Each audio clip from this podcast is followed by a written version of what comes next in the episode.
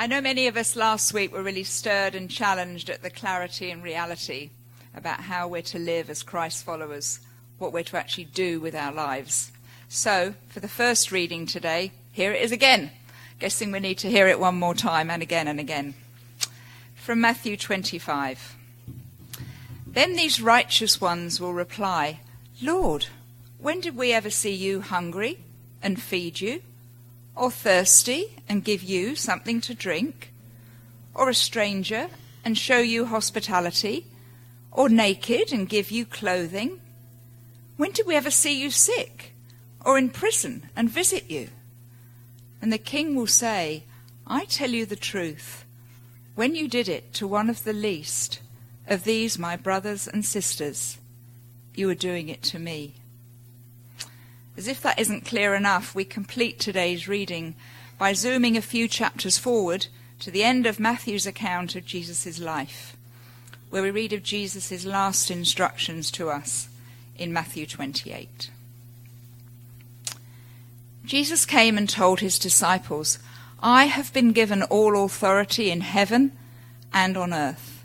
Therefore, go and make disciples of all the nations baptizing them in the name of the Father and the Son and the Holy Spirit. Teach these new disciples to obey all the commands I have given you. And be sure of this I am with you always, even to the end of the age. This is the word of the Lord. Thanks be to God. In 1948, 1948, a small synagogue in New Jersey called as their rabbi a young rabbinical student, not yet out of school. And that's not uncommon across all traditions. My first church position, my first church job, I was still in Bible college, and my first pastorate, I was still in seminary. So, you know, if you're willing to take a risk on someone young and give them a safe place to kind of grow up and get their feet beneath them, it's a good thing to do. And so that's what this congregation did. And they thought they would provide him a little help as he got started, and he ended up giving them so much more. That young rabbi's name was Albert Lewis, and he would spend the rest of his life in that one congregation and would never leave it. His congregants simply called him the Reb, which is a term of affection for rabbis. And he would go on to be a world renowned writer, educator, spiritual leader, cohesive force within conservative Judaism, he was immortalized by Mitch Albom in his book and movie, Have a Little Faith. But at home, Albert Lewis was just the Reb, the shepherd to that congregation. Now, I am not the Reb, but I do need to show you this.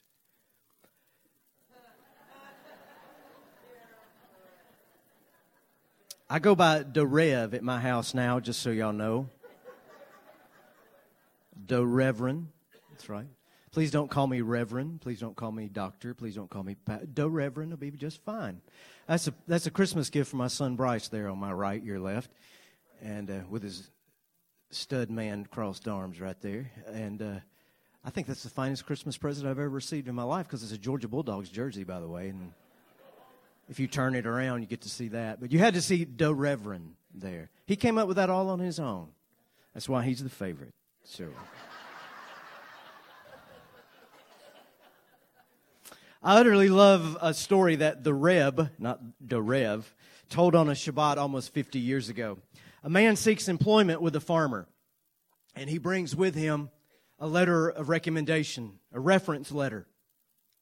And he hands it to the farmer. It has one line He sleeps in the storm.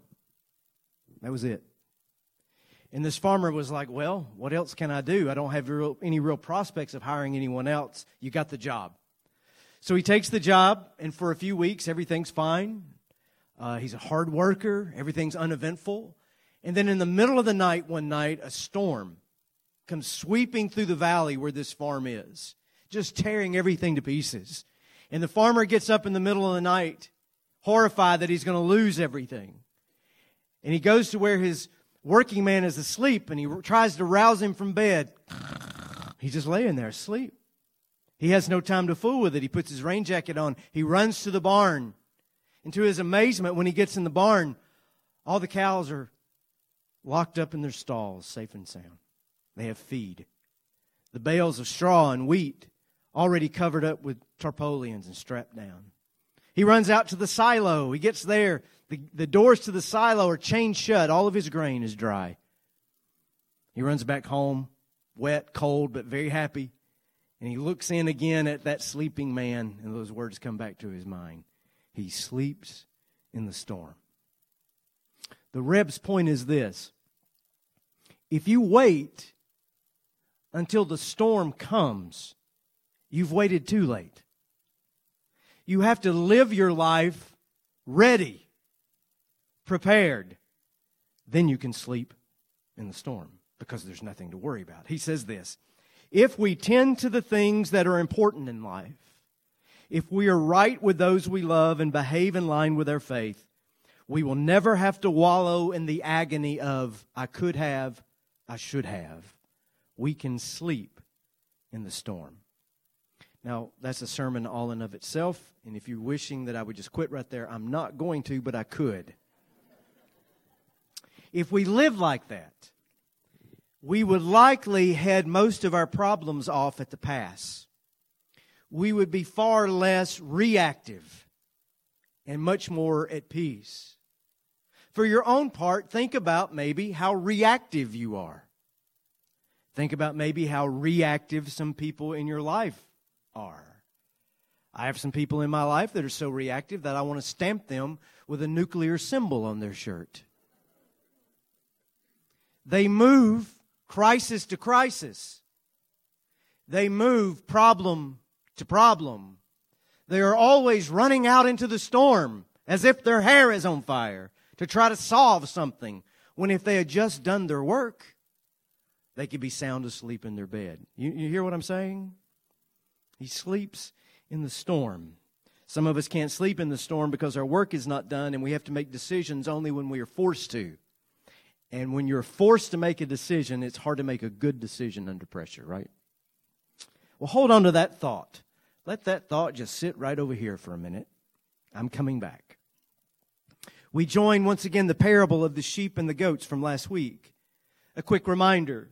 At the end of the age, Christ gathers the nations of the world before him, gathers all the people of the world, and he divides them into sheep, the righteous, and to goats, the unrighteous. And the sheep go on to their eternal reward. The goats go to eternal punishment, eternal judgment, sent away to their own destruction. What is the dividing line? It all comes down to the least of these. Remember that phrase? Who are these least of these? Well, Jesus lists them several times in the text the poor, the destitute, the defenseless. We could say it that way. Specifically, he's talking about those who are hungry, thirsty, a stranger, naked, in prison. And how you react to these people, how you respond to these people, determines the out, ultimate outcome. The punchline is this I tell you the truth. When you did it to one of the least of these, my brothers and sisters, you were doing it to me. And as I said last week, Jesus always, always shows up in and with the poor. Jesus is always out there, out there with the suffering. And while we like to speak of Jesus in our hearts, we like to speak of Jesus in our midst, we don't find Jesus here, we find Jesus out there. And we don't so much take Jesus to the world as if we find Jesus already in the world among the suffering. I quoted St. Vincent de Paul standing over the Eucharist, standing over the communion table, told of a beggar outside that needed help. He said, Then I am going from Jesus, as Jesus, to Jesus. That's how little his understanding was of this parable. And then I left you with a challenge. You can't undo everything that is wrong in the world. You can't serve everyone. You can't dry every tear. You can't single handedly tear down the oppressive systems. To use Pauline language, the principalities and powers that keep the least of these as the least of these. But you can love and serve those who are within your reach. And Jesus himself will always be within your reach because there will always be someone around you who is suffering. Now, let's try to sew these two threads together. The threads of these two Jewish rabbis Albert Lewis, the rabbi from New Jersey, and Jesus, the rabbi from Nazareth. To serve the least of these, to find Jesus in the world, to ultimately be counted among the righteous, is not something you react to. Oh my God, there's a crisis out here. We got to do something. And so what do we do? We run out into the storm. We got to fix things. We got to make sure everything's all right. We got to solve this problem. We got to save the world, or at least save our world. And we are reacting, reacting, charged. Let's do something. But no. To serve the least of these, to find Jesus in the world, to ultimately be counted among the righteous is not something you react to. It's not something you do. It's something that you are. It's not something you react to. It's not something you do. It's something that you are. Stay with me. I'm still sewing here, all right? And sewing takes a while. After the talk I gave last Sunday, or any talk like that, where you deal with that parable, there are many people that leave with this gnawing in their gut or a pull in their heart that you should do something. Don't just stand there, do something. I like it. I'm glad you feel that way. I appreciate it. Listen to that voice, that gnawing, that pull. But you shouldn't necessarily do something like this. Oh, my Lord Jesus is in the poor. Bring me a poor person. Where are they? It's 30A. Sorry, I live in Freeport. You know, it's easy to. We do the whole Michigan thing. Upper Peninsula. Snowbirds here, maybe from Michigan?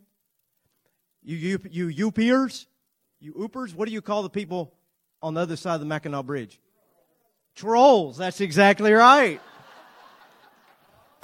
That's what's going on in Freeport, just so you know. The trolls are on the other side of the. Anyway. This is a real icky example, but it's true.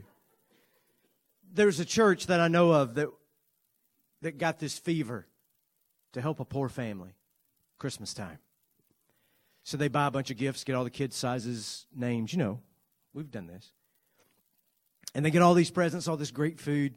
And rather than taking these presents and all this food to the family at home and saying, Merry Christmas, we love you, we're going to be checking in on you, if you need anything, let us know. They didn't do that. They brought the family to the church and had them open their presents on stage in front of the entire congregation.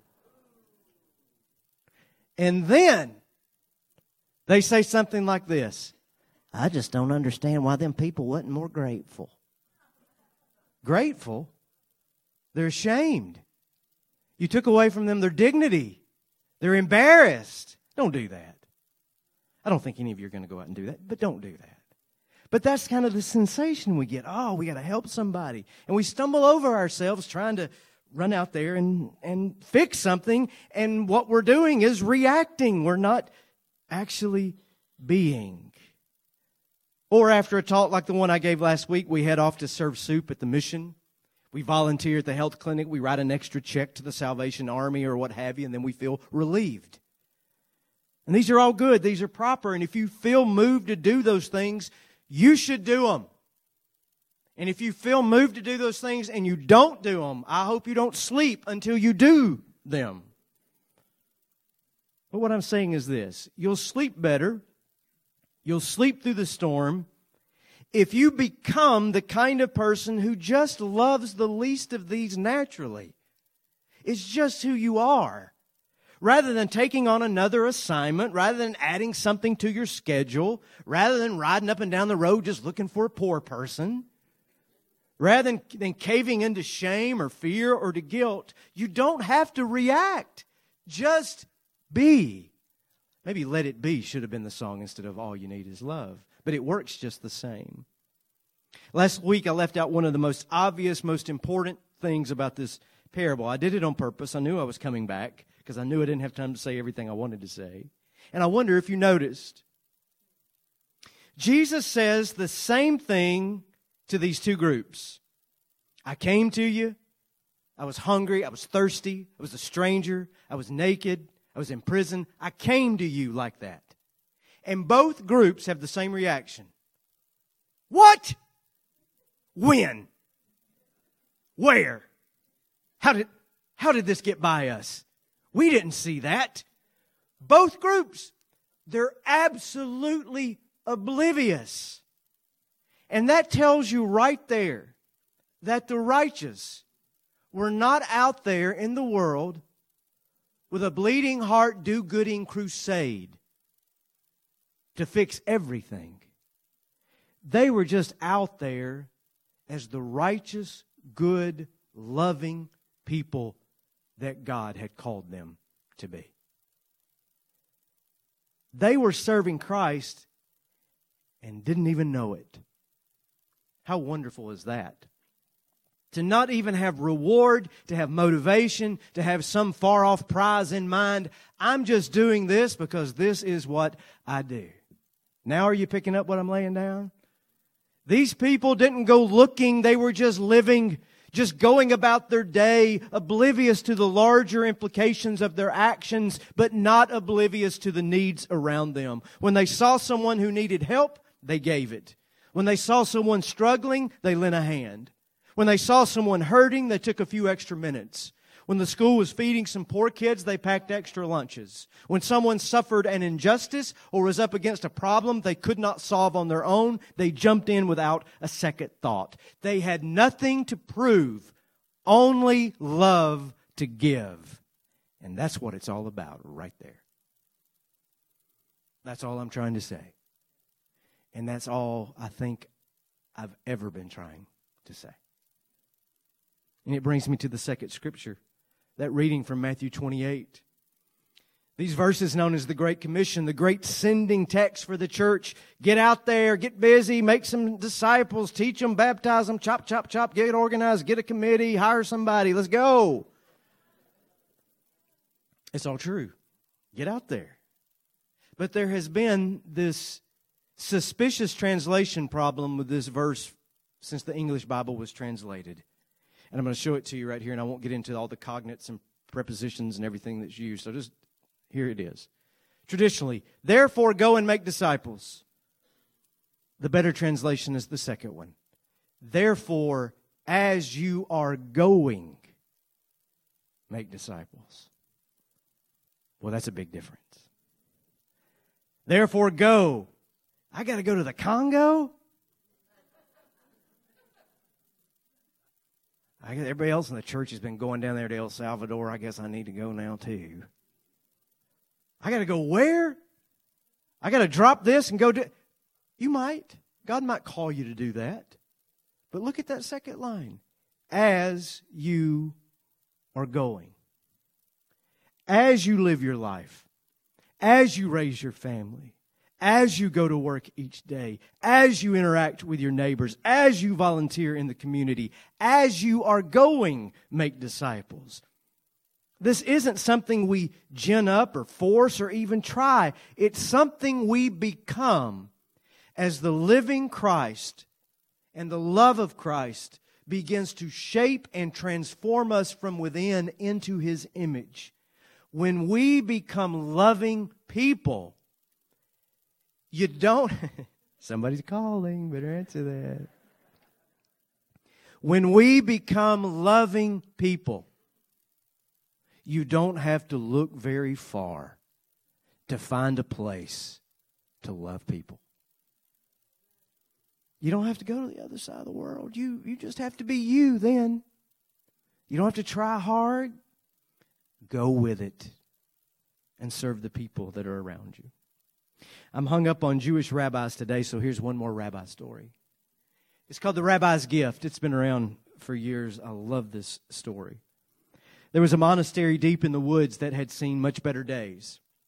It had once been a thriving order, a real spiritual center for an entire community. But the monks there had aged and they weren't being replaced by anyone younger. It was just a few tottering old men in stone cold buildings. In this monastery's woods, there was a little cabin. And in that cabin, a rabbi would come from time to time from town and retreat there, pray, be alone. And one day the abbot told all the brothers, I'm going to see the rabbi. Maybe he can help us. He's a wise man. So he goes to see the rabbi. Walks through the woods, comes over the hill. There's the cabin. The rabbi is standing in the door as if he expected the abbot to arrive. They never really talked that much, but they embrace and they sit down in front of this great fire. And the abbot begins to weep. And then the rabbi begins to weep. And they just cry together like children for a while. And finally, the rabbi speaks and he says, I think I know why you've come here today. You've come looking for a solution. You've come to ask some kind of teaching from me that will help restore your community. I got nothing. It's the same at my synagogue. There's nobody left there. Nobody comes anymore but a few old women and a couple small children. That's it. I, have got nothing to tell you. So the abbot gets up to leave. After a little while, he goes to the door, and just as he's leaving, he turns back around to the rabbi and says, Are you sure? Is there not something you can say? Is there not something you can tell me to take back to the brothers that will help us? And the rabbi out there in the woods all alone says, Well, there might be something. He leans way over into the abbot's ear and he says, One of you is the Messiah. And he shuts the door. The abbot walks back home. Next morning, he gets up. They have breakfast, say the prayers, gathers the brothers together, and he says, I went to see the rabbi. They all come forward, listening, hanging on his words. What did the rabbi say? Nothing really, but he did say that one of us is the Messiah.